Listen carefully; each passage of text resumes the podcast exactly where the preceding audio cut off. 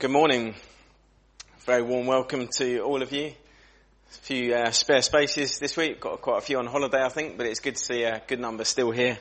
Very warm welcome. If you're a, a visitor, great to have you with us. And uh, for those of you watching online as well, really good to have you with us, uh, celebrating and worshipping God this morning. Obviously, last week was a bit different after Spring Bible Weekend, but we're carrying on our series uh, this morning in Nehemiah. So this morning we're in Nehemiah chapter six and seven, and the title is Doing a Great Work. Doing a Great Work. So looking forward to John, our pastor, speaking on that a little bit later in the service. Just a couple of uh, notices, just quickly, right at the beginning.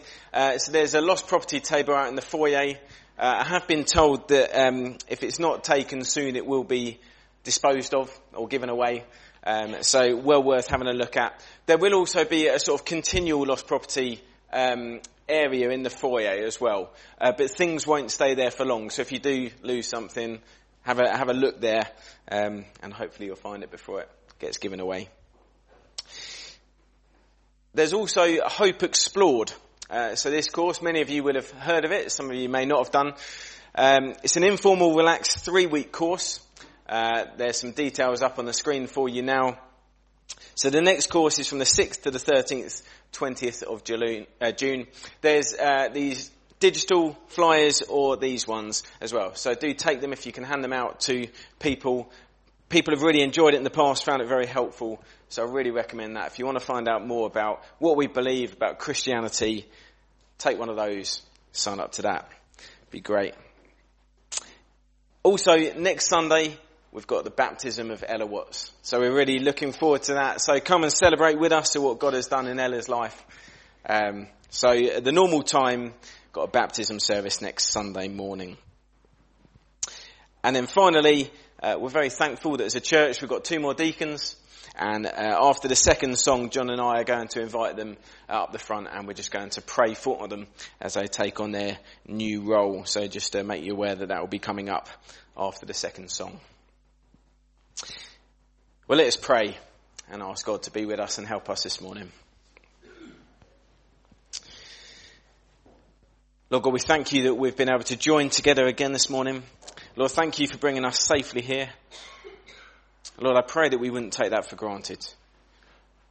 Lord, we are so free to be able to meet. And Lord, we thank you, Lord, that you guide us, you command us to meet together.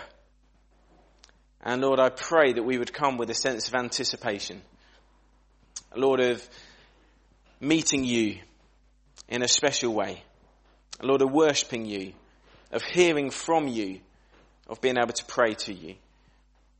So Lord, I pray that, Lord, that we'd have ears to hear this morning, Lord, that our hearts would be tender, ready to hear what you've got to say to us.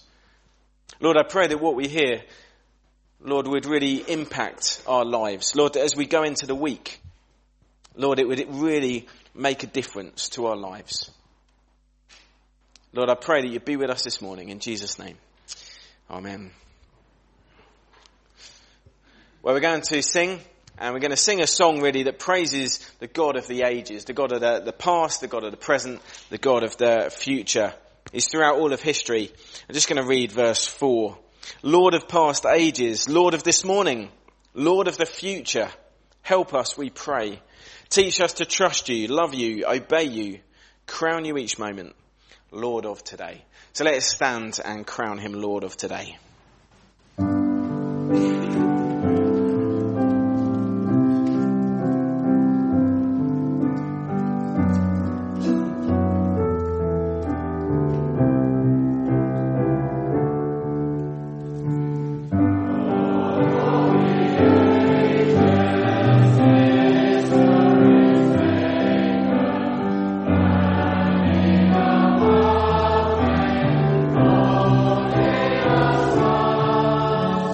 Yeah.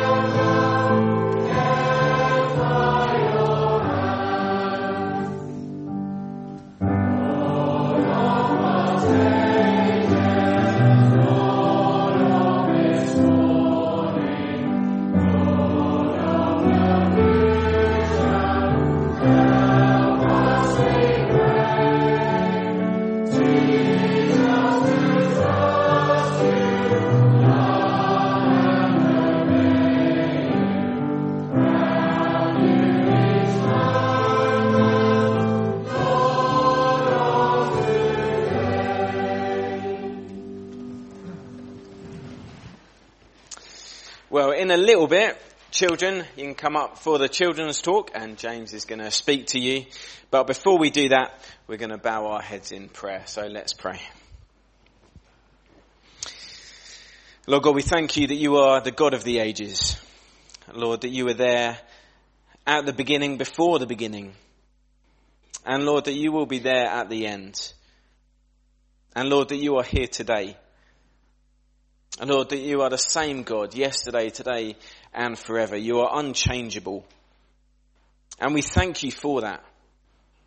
Lord, we thank you that you are still that gracious God. That God that is abundant in mercy. A God of steadfast love. And yet, Lord, you are also the God who is holy, the God who is pure, the God who is awesome. Lord, you are the same yesterday, today and forever. And I pray, Lord, that as we come before you this morning, you'd give us a, a sense of that, maybe a fresh sense if we need it. Lord, that we would have that right fear of you. Lord, some of us this morning in Rooted have been thinking about Shiphrah and Puah, the, the midwives who feared you more than they feared Pharaoh. And they risked their lives because they knew who you were. Lord, it made such an impact to their lives. And Lord, I pray that we would fear you. Lord, that we would fear you more than anything else. We'd fear you more than men and women around us. Lord, that we would live our lives for you because of the awe and the love and the respect and the sense of worship that we have for you. Lord, we thank you so much that you're a speaking God. Lord, we thank you for giving us the book of Nehemiah. Lord, there are so many lessons in it that are just so relevant for us today. Lord, we thank you that your word is living. Lord, it cuts us sometimes like a two-edged sword. But Lord, we thank you that it also heals us. Lord, like surgery. Lord, we thank you that your word is relevant thousands and thousands of years later. That it is engaging. Lord, do help us to have ears to hear what you've got to say to us through Nehemiah. Lord, we know that, yes, times have changed, but in many ways, as people, Lord, we're still the same. Lord, we still find ourselves making the same silly mistakes, facing the same fears. Lord, we still need you just as they needed you back then.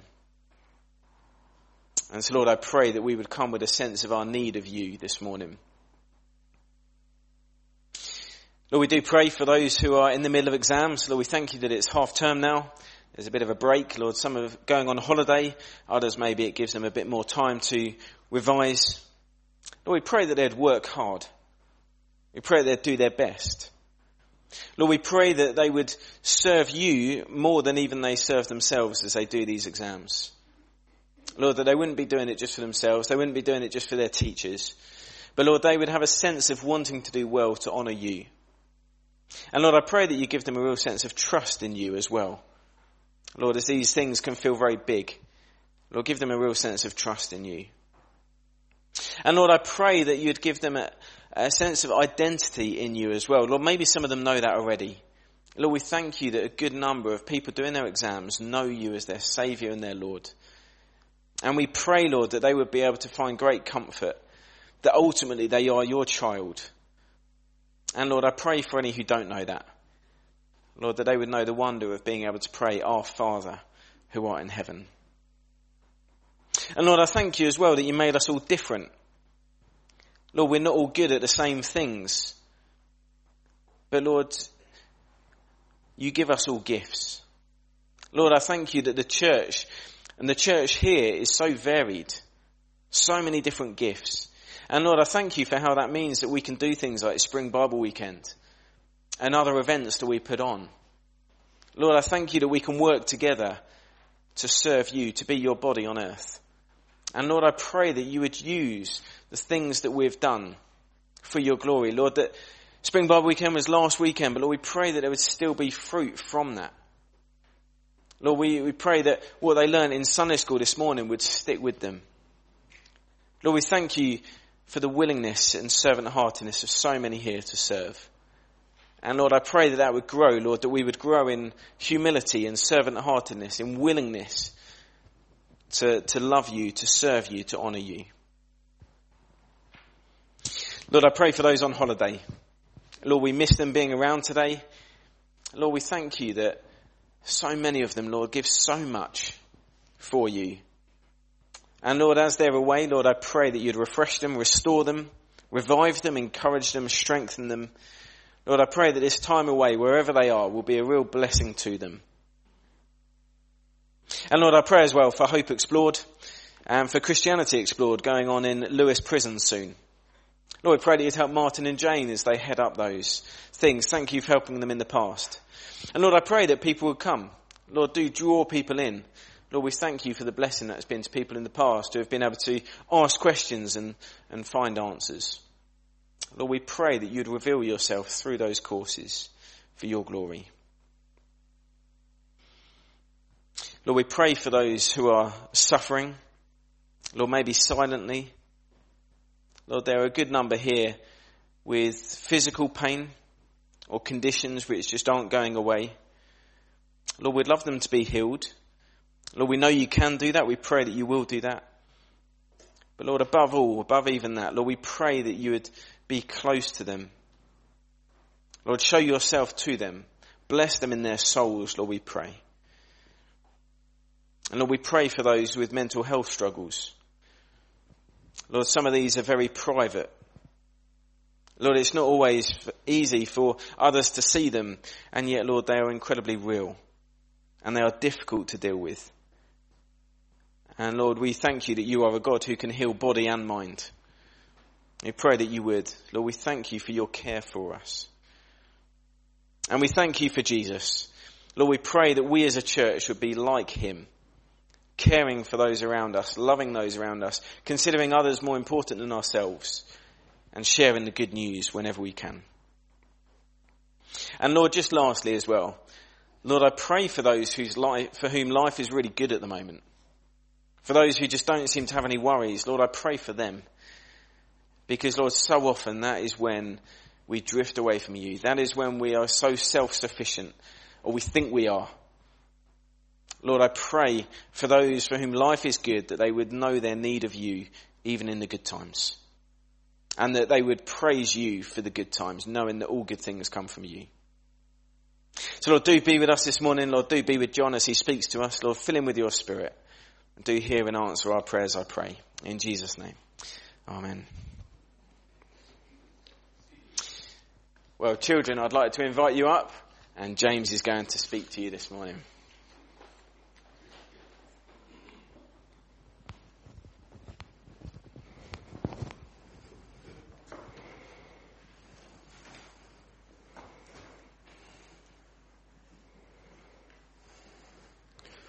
Right, good morning. It's lovely to see you. I am going to tell you today two true stories, okay?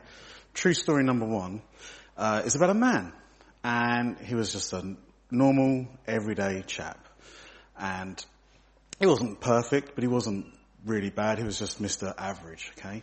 Now, this man had lots and lots of friends, and these friends absolutely loved and adored him, okay? But this man had one real big major flaw, okay?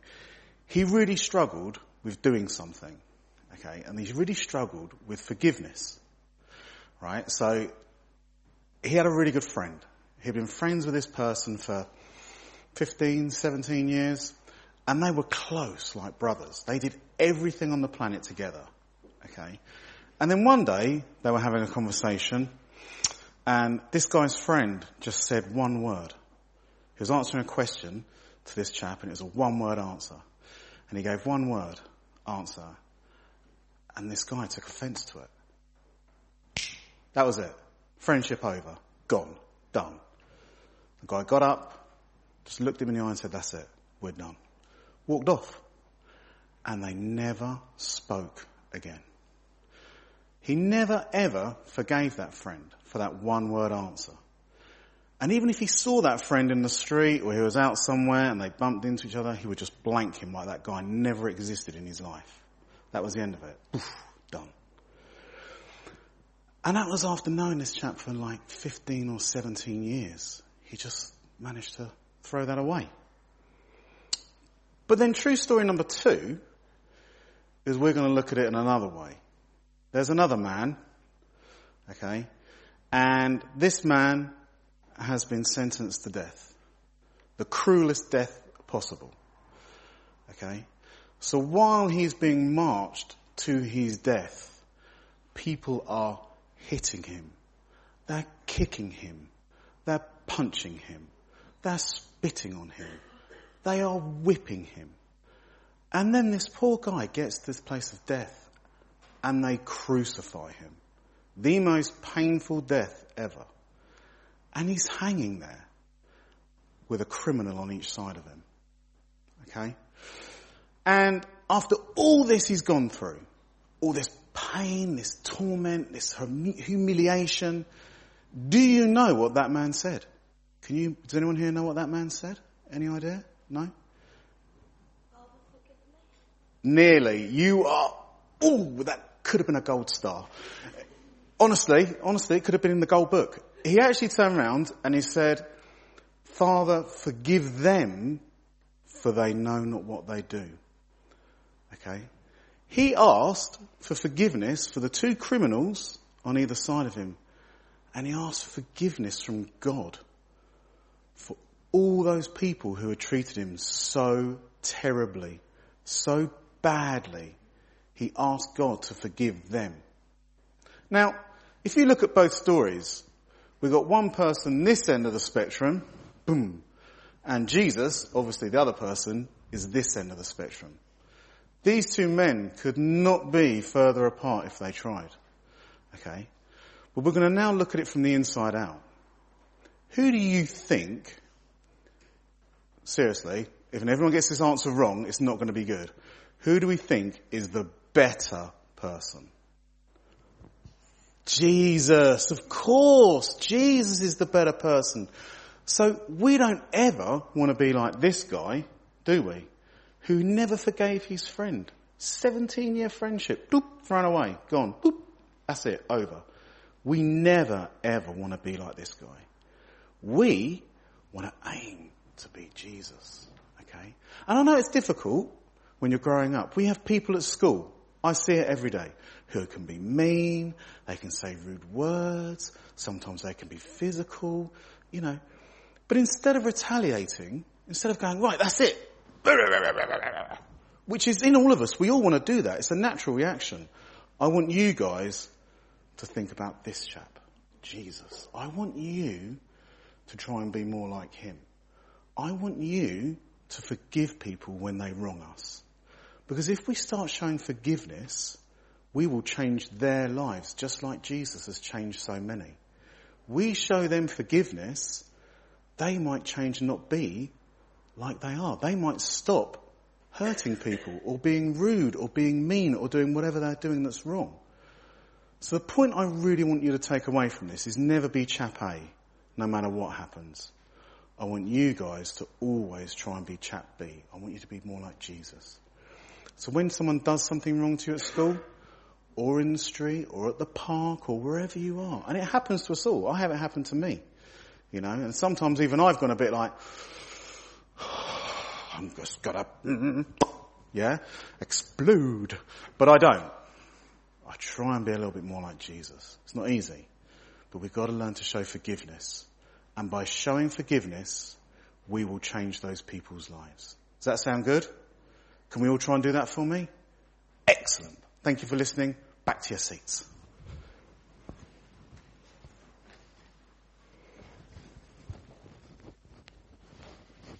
Thanks, James.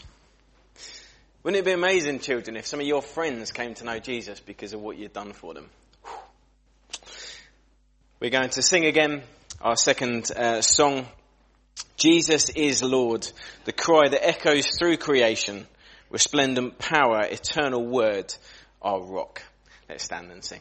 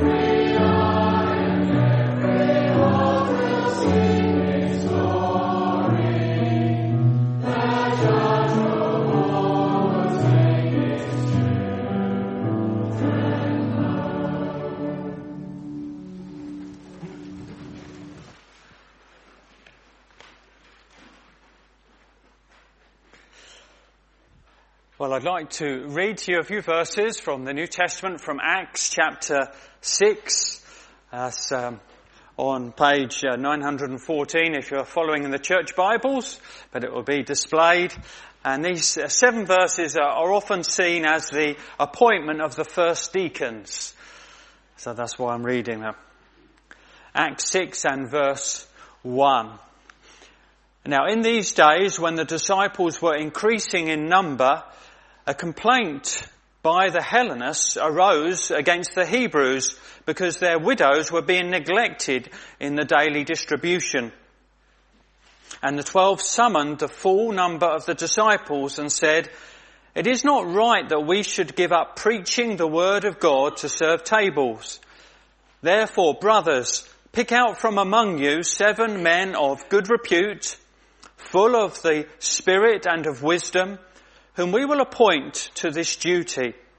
But we will devote ourselves to prayer and to the ministry of the word."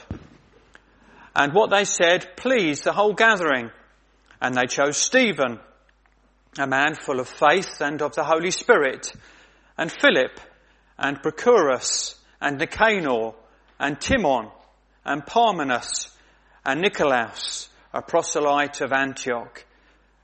These they set before the apostles, and they prayed and laid their hands on them. And the word of God continued to increase, and the number of the disciples multiplied greatly in Jerusalem, and a great many of the priests became obedient to the faith. Well, as uh, many of you know, over the months uh, as a church, we've been uh, praying over the need for new deacons and uh, been looking to discern the will of God over this matter as to those who would be suited to serve us as a church and serve the Lord in this way. And uh, I'm very pleased and thankful to announce that as a result, this week, the church uh, elected two of our men to serve as deacons, and they are Tim David and uh, Pete Dinich.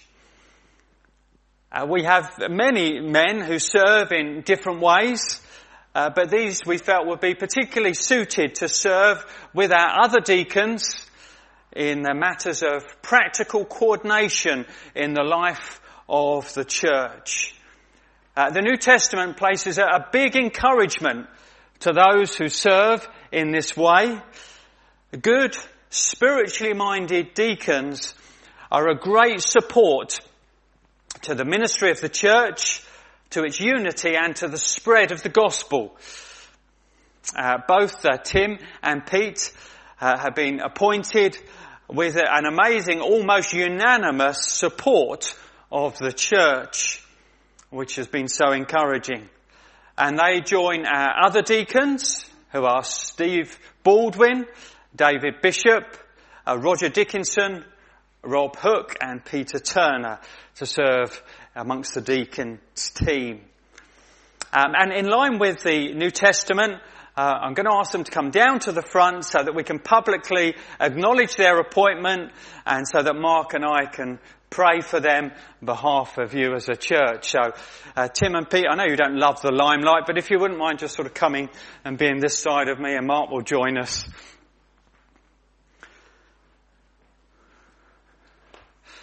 Yeah, well, if I can extend on, on behalf of the church, how pleased we are, how thankful we are at your willingness to serve in this way, the way that God has led us in this way, and for your appointment. It's just such a great pleasure. Uh, people will be praying for you individually, but uh, we want to pray for you uh, at the start of this area of service, if you like, publicly as a church. So I'm going to pray, and then Mark's going to pray. Lord of the church, we come to you this morning, acknowledging you as the Lord over all things and the one whom we serve. And we come with thanksgiving for the way you have blessed us and led us as a church. We have felt the need for new deacons to carry on the work of service, and you have provided for us. We're so thankful for Tim and for Pete, for their suitability, for the way in which they're willing to serve in this role, for the blessing they have been already in the life of this church.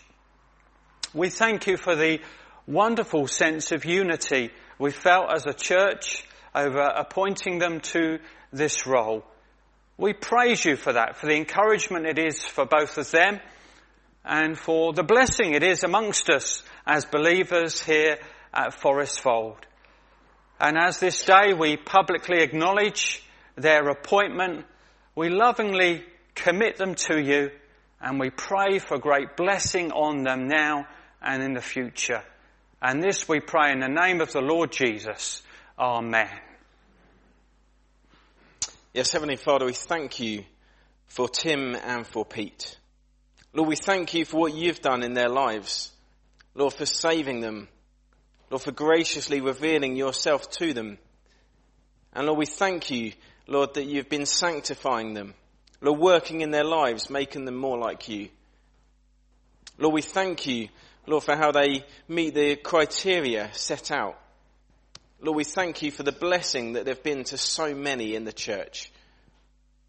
Lord, we thank you uh, for what you've done in their life, Lord, teaching them so many things, often through difficult circumstances. Lord, we pray that you bless them, continue to be with them as they take on this new role. Lord, we thank you that you are the same God yesterday, today and forever. And Lord, I pray that as they go into this role, Lord, that they would continue to rely on your grace and on your goodness, to continually trust in you and in you alone. Lord, we do pray that you bless them in their souls. And Lord, I do bring uh, before you their families as well. Lord, as they uh, take on in some way a small part of the role, Lord, I pray that you bless them. They too would have a real sense of uh, love for you and willingness. And you bless their souls too. Lord, we thank you that you are a God who blesses as we serve. So Lord, do be with them, help them, strengthen them. Lord, I pray that we may be a blessing to them as they are a blessing to us. And Lord, we pray this in Jesus' name. Amen.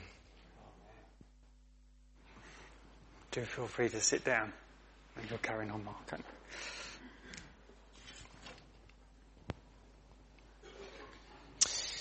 Well, we've got our reading now, and we're in Nehemiah chapter six, and we'll be reading Nehemiah chapter six, verse one to chapter seven, verse five. Nehemiah chapter six, verse one.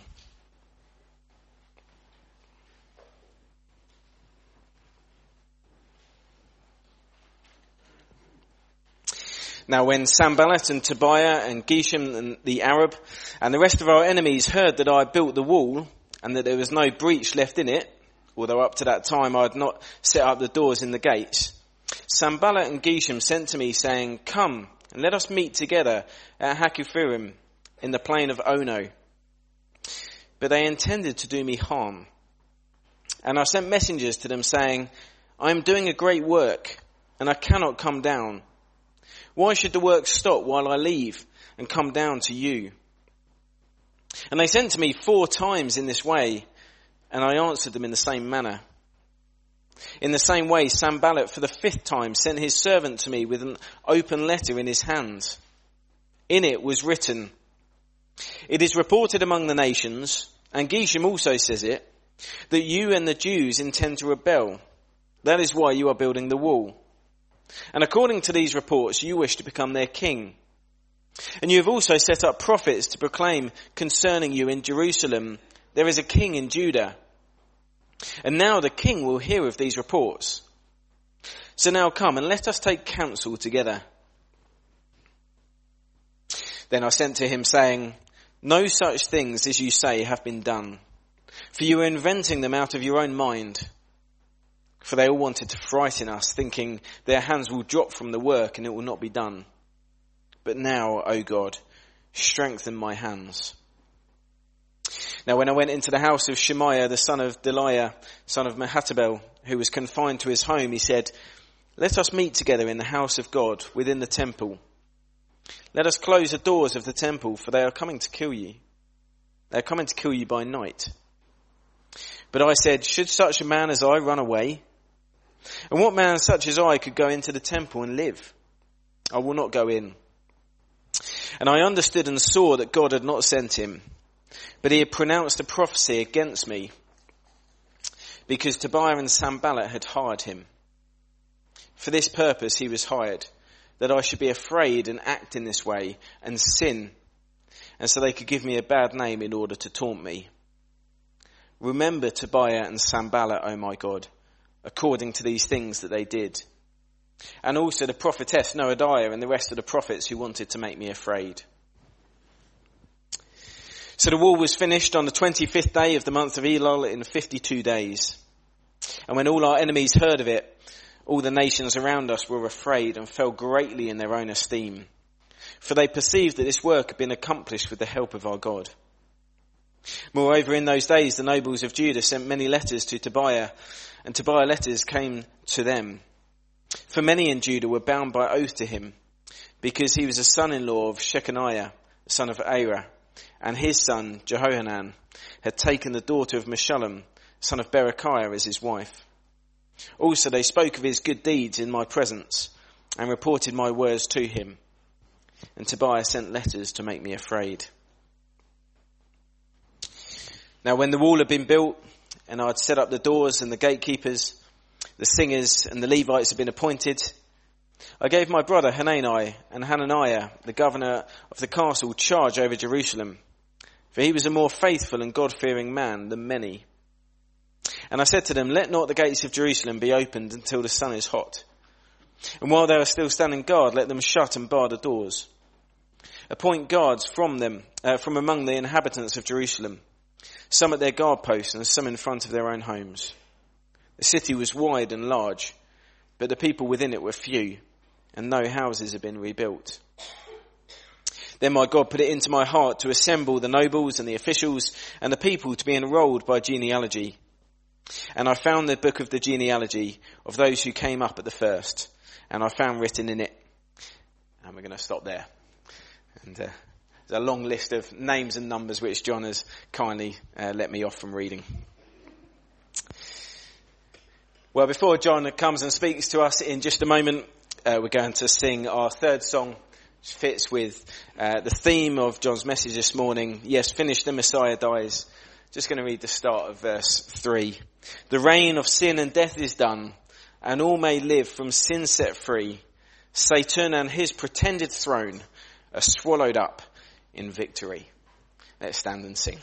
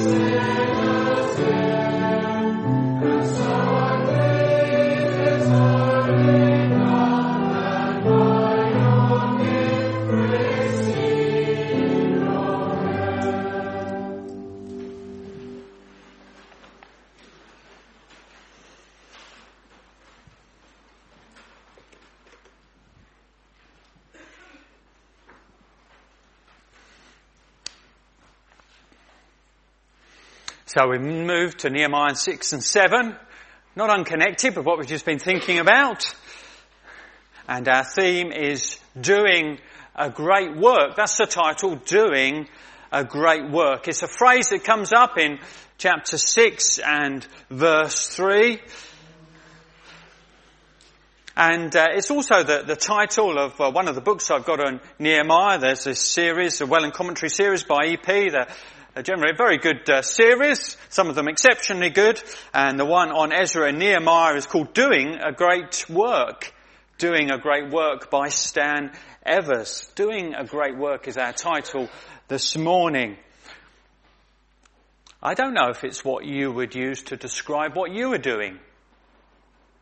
Doing a great work. Would you describe aspects of your life in that way? Doing a great work. If you're doing what God wants you to do, then you are doing a great work. And Nehemiah felt he was, and Jesus uh, certainly was, and the church should be doing a great work, and it often is, and it often doesn't realise it and forgets, doing a great work. We've been tracking this uh, wall building project, haven't we? A wall building project around Jerusalem to God's honour that was on the heart of Nehemiah. We've seen the work started. We've seen the tremendous team effort as they've worked together on its building. We've seen some of the difficulties they'd had from outside, but also in the home groups we looked at some of the difficulties from within the community. And in a way today we are on the final straight. Last time it was sort of half rebuilt, but there is real progress this time in the building of that wall around the city. So we're looking at chapters six and seven of Nehemiah, although I'll only briefly draw in uh, chapter seven, so more on chapter six. Now, about ten days ago, uh, I was uh, driving down Upper Grosvenor Road in Tunbridge Wells. I was in a car, actually, driving down uh, Upper Grosvenor Road in Tunbridge Wells. My daughter Beth uh, was next to me and she was doing the driving. I found myself saying to her, don't lose the game in injury time. Don't lose the game in injury time. Uh, she'd come home uh, for a driving test. Picked her up about, they're very difficult to get these driving tests, as you perhaps know these days. So she had, I'd come all the way back from Nottingham. And uh, I picked her up at uh, about five o'clock on on the, the um, Tuesday. We were having two hours of driving around Tunbridge Wells before she had her test the next morning at eight o'clock. And as part of that, we were driving down Upper Grosvenor Road, which uh, approaches the test centre, and so could well be the last final stretch of her test. So I found myself saying, don't lose the game in injury time. In other words, you're getting, you're getting close now to the end of the test. Don't lose concentration. Don't relax too much. Make sure you see it through to the end.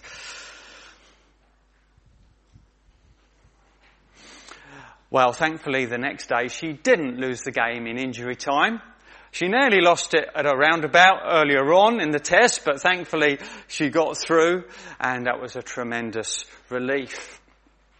Nehemiah is approaching the end of his main project, and he mustn't lose focus. He must keep on his toes, he must keep on his guard. And as we're thinking of Nehemiah's work here in these couple of chapters, we're going to look at um, three different aspects of what it is that he's doing. And in it, I think we'll see some encouragement for us in our callings and in our life. And I think we'll as well have some things which point us to Jesus. I'm going to spend quite a bit more on the first one, briefer on the second two. We're going to look at his work in three ways. Firstly, we're going to be thinking of the undiverted work. I don't think this is on. an undiverted work. Now, we might hope that Nehemiah and co can sort of uh, take their foot off the gas, um, uh, take it a bit easy as they approach the end, sort of wave to the crowd, if you like, and stroll through the finishing tape. But that's not going to be how it is.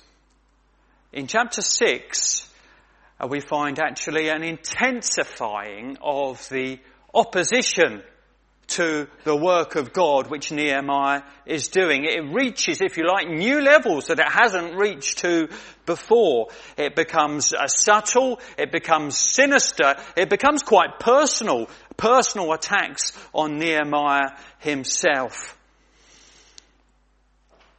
Those who don't want God's on, God to be honoured are seeking to sort of derail the project. And it happens in a few ways, in three ways.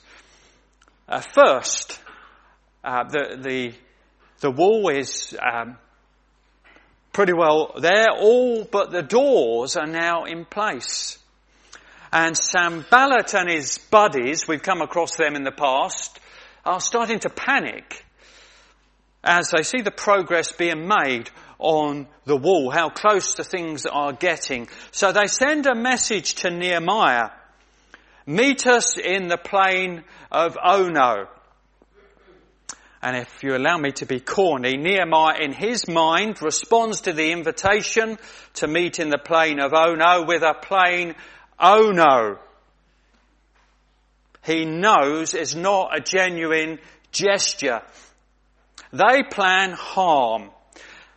And in each of these attacks that we have under this heading, these three waves of opposition, we're, we're put up what he says each time because I just think it's so rich and helpful and so significant. And this is what he says to them: I am doing a great work and cannot come down.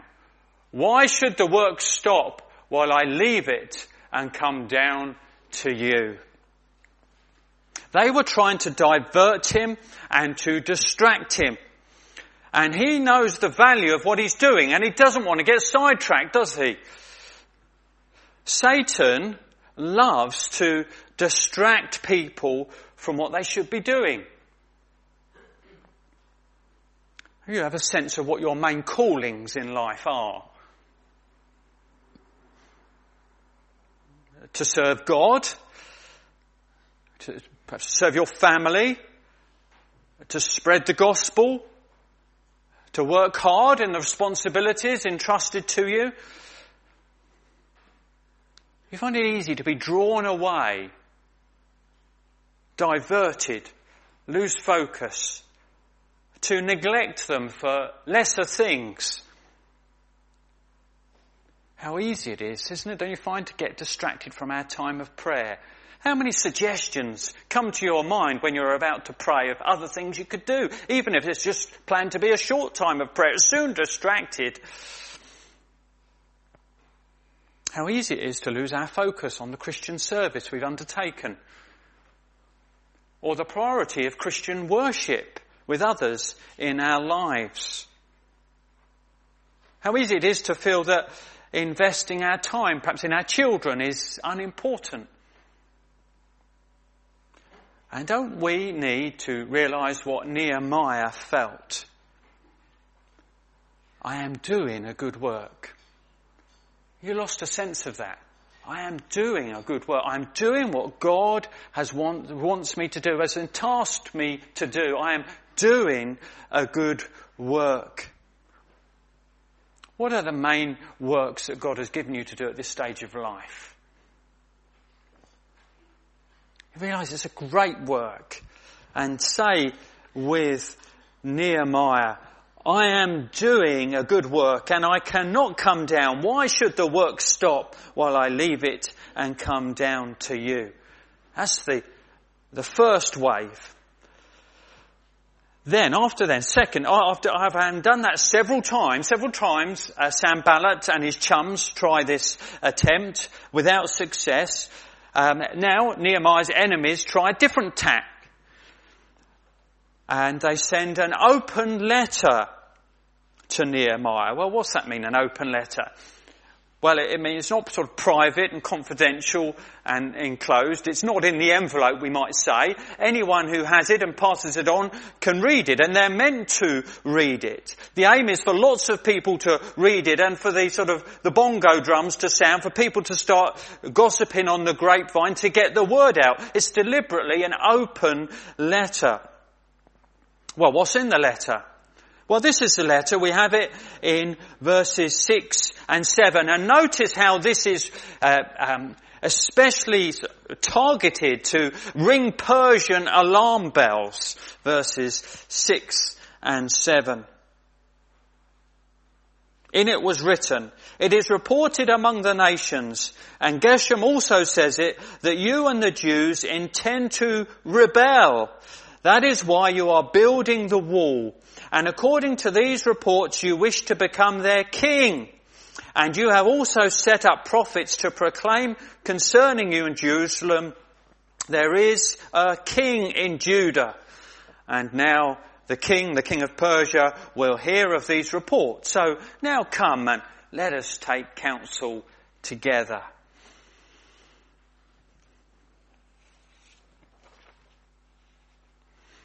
And Nehemiah sort of plays this with a, a straight and a firm bat. Verse eight, we see what he says. "No such thing as you say has been done, for you are inventing them out of your own mind." Now there are times, aren't there, where we have to get involved with clearing up misinformation, um, things that aren't true. We need to spend time on it and get it sorted. How often, however often there are, there are times when it's wise just not to get drawn in to things that have been said about us or the work which are groundless. It's not true. You're making it up. I'm getting on with the job. I'm not going to stop.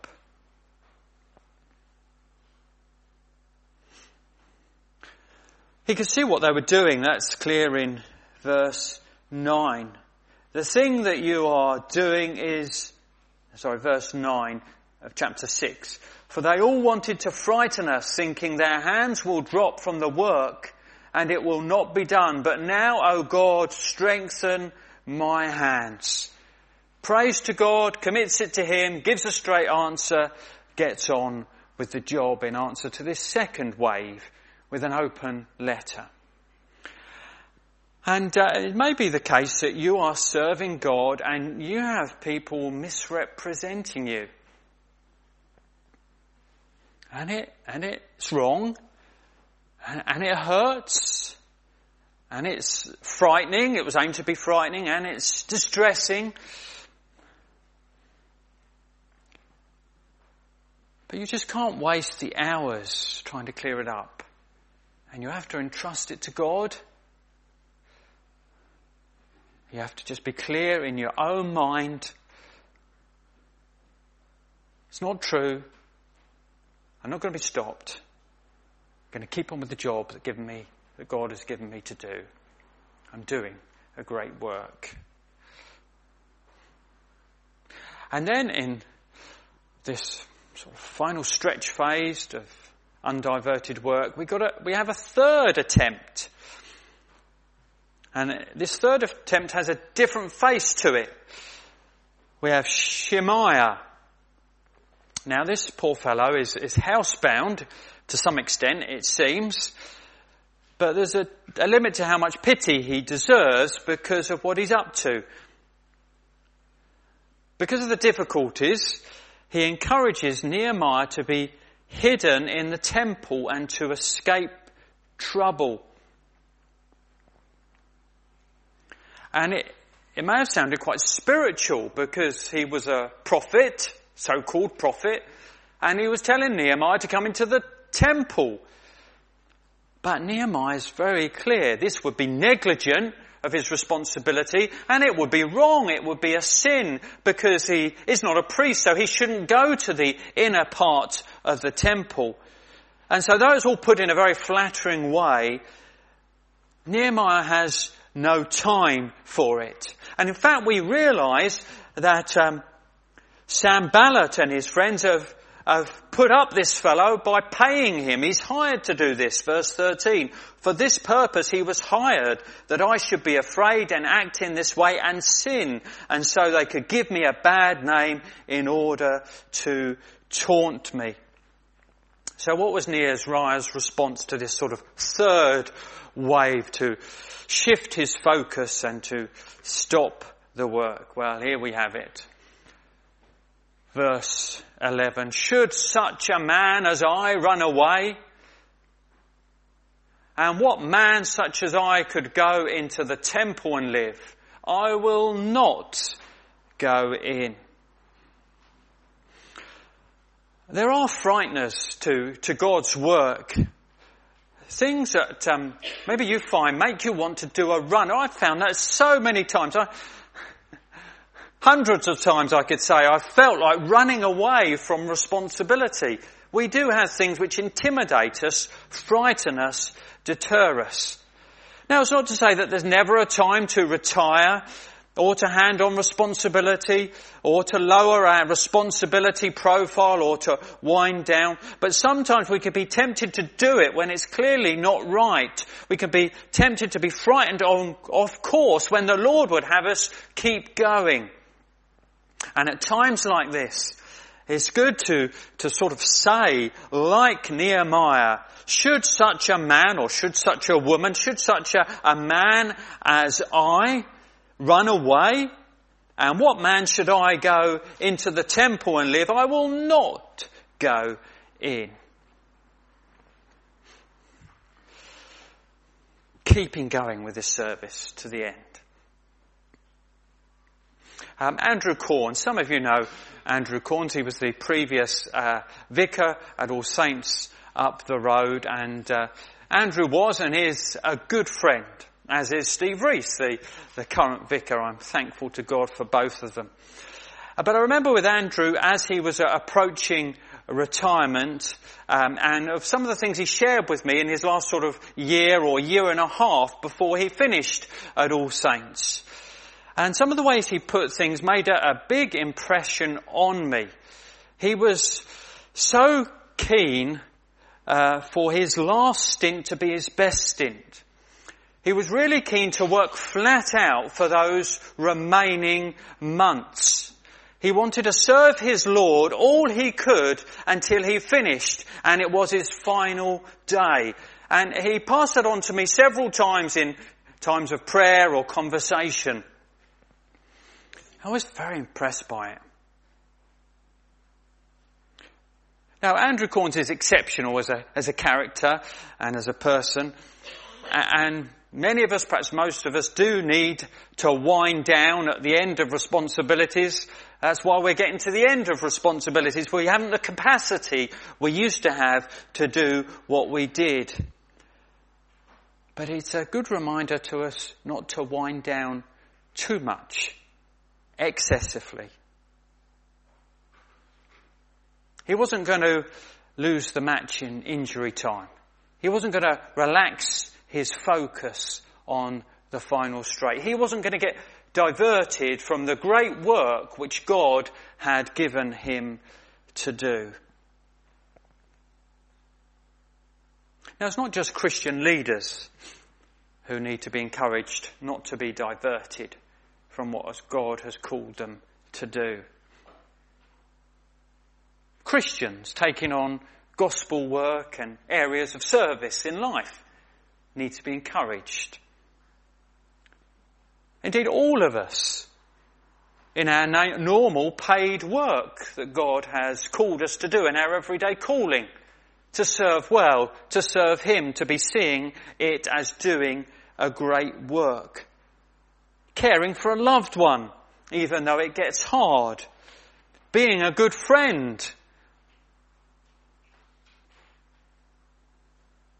Looking out for a neighbour, carrying on with the responsibility of being a parent, being undiverted from God's calling because we're doing a great work.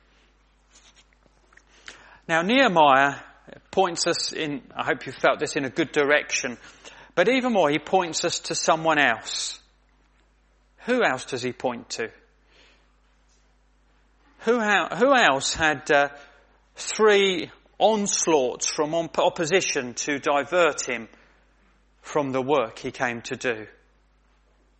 You think of Jesus, who was tempted three times in different ways by Satan, each time trying to divert him from the work of going to the cross to lay down his life for sinners.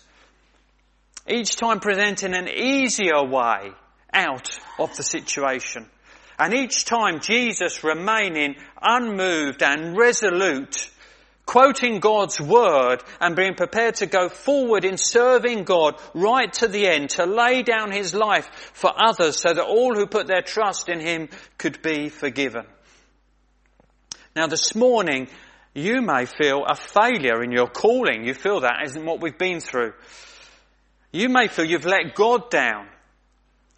You may feel you got diverted, you gave way under slander, you were frightened away by difficulties.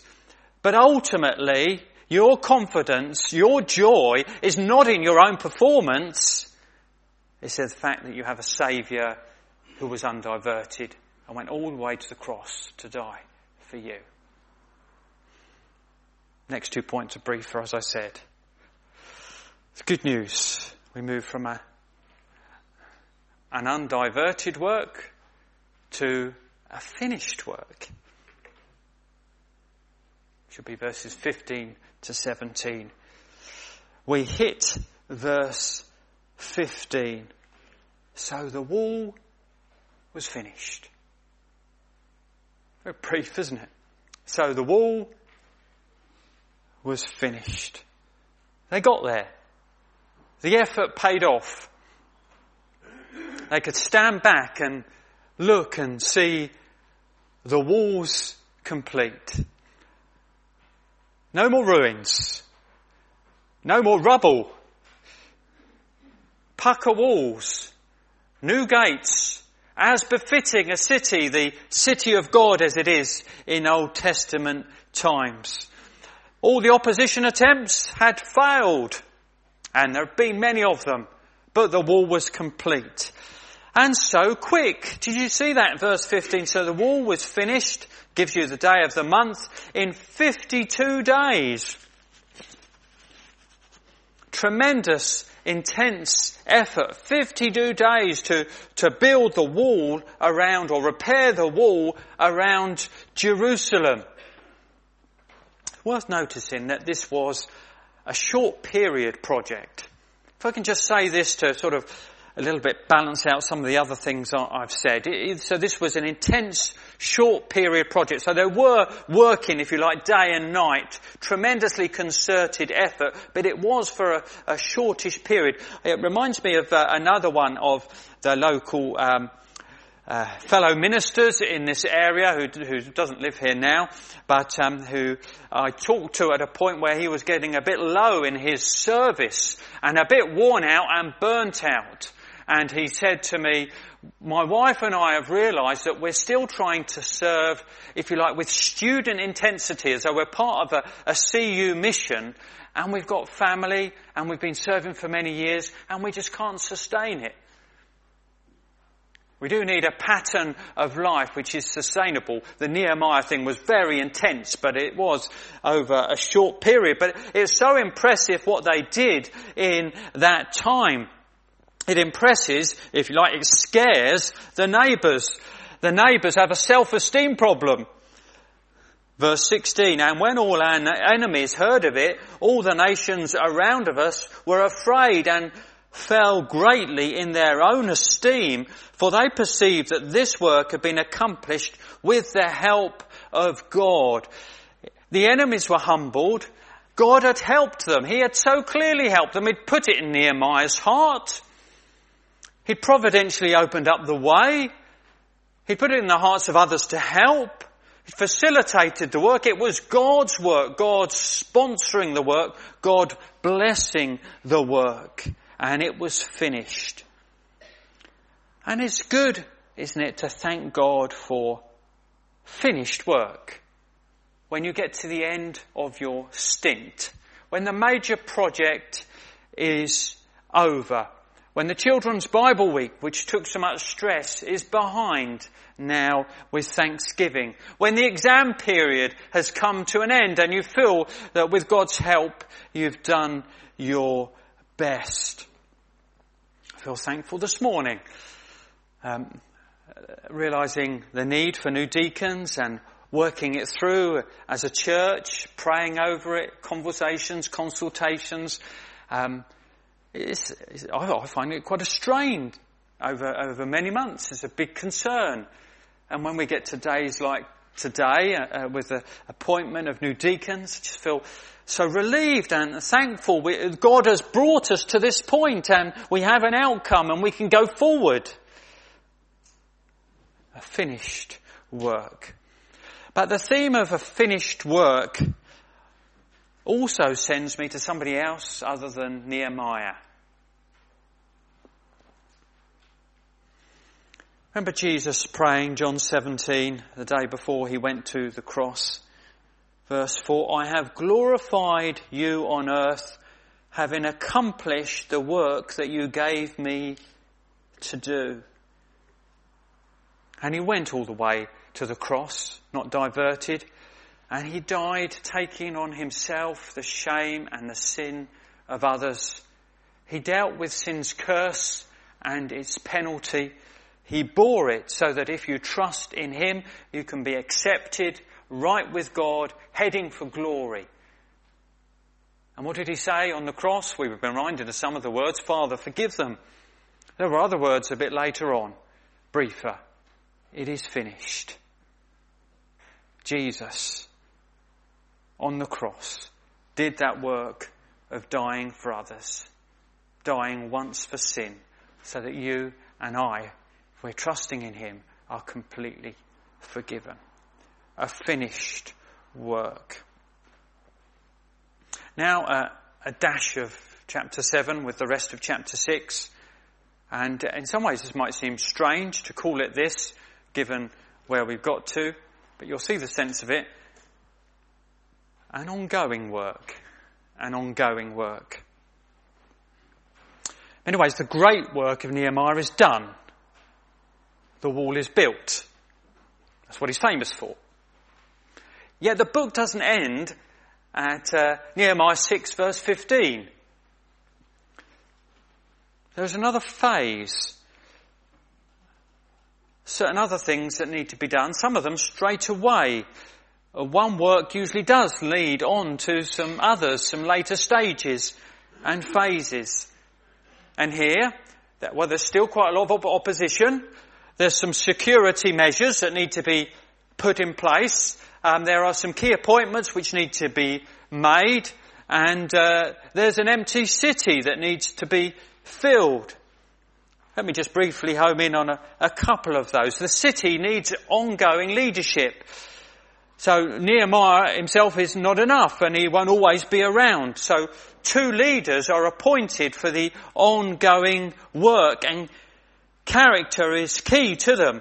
We have it in verse two of chapter seven. I gave my brother Hanani and Hananiah, the governor of the castle, charge over Jerusalem. Why? For he was a more faithful and God-fearing man than many. The appointment of leaders is often a massive part of an ongoing work. And it's relevant today because we have appointed two people in the life of this church. And in our minds, the way in which God has blessed them in their character has been part of what we're doing. And we feel very thankful for that. And I do, for the way in which it's a platform as we go forward in the life of the church. But there's another big problem. Jerusalem has a wall, but it's largely empty. There aren't people living in it. There aren't houses inside. Verse four, the city was wide and large, but the people within it were few, and no houses has been rebuilt. It needs to be repopulated. with people and with houses. And Nehemiah, you see in verse five of chapter seven, calls people together to address this. There my God put into my heart to assemble the nobles and the officials and the people to be enrolled by genealogy. And as he does this, he stumbles across a big list of uh, gr- of their grandparents and of their great-grandparents. Uh, this big long list in, in chapter seven is an old list. In fact, it's already been in the Bible in Ezra chapter two. It's pretty well copied. copied and pasted from Ezra chapter two. And we might say, Nehemiah, why on earth is this in your book? You've had an action-packed time, you've been building the wall, there's been lots of opposition, and now you stop it to write out a register. This is why. Nehemiah's reminding them of the bigger picture that they're involved with. They are in the line of these bold, courageous folk who first came back to Jerusalem nearly ninety years ago and had it on their heart for the city to be rejuvenated and to be flourishing. And as they heard their grandparents' and great-grandparents' names read out, they're reminded of what they did and of what they were to do, and it would prepare their heart to be concerned for Jerusalem, and for some of them, as time goes on, to move into the city for it to be flourishing. I hope this will make the link. Um, I thought of it this morning, so I hope it... it I, I have an older photo. I've taken a, a little um, picture of it on my mobile and transferred it into the PowerPoint, so it's not high quality. And uh, maybe it's relevant to today in some ways and to this point. Uh, it's a picture of uh, the deacons at Forestfold about twenty years ago. So we've had some others appointed since, and they're not on the photo, but this is around twenty years ago or so. And uh, some of us were younger in those days, and some of us were smarter in those days, you'll notice that. Uh, but uh, some of you have been around a bit longer. You see faces there and, and you think of them and you think of their life and you think of their their ministry and their influence.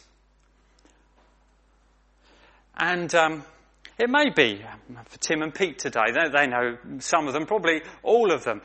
And uh, maybe they're appointed to deacons uh, as a role of deacons. I know things have changed a little bit. We didn't have elders in those days. It was pastor and deacons. But as I think back to some of those men they know, respected and love, um, it could well have be, be inspirational and encouraging. Thinking, well, yes, these men served the Lord here at the church, and they did it with good heart, are a blessing to people, and I'm following in their footsteps. And it puts the wind in their sails as they go forward in service. Maybe it, it will. And in a way, that's what's happening here at the end of Nehemiah. It's listing the people who were there in the past, who committed to repopulating, refreshing, rejuvenating, reviving the city. And he's really saying, you are in the line of these people. And we need to get into the city, and we need to get things right. And we need to get things moving.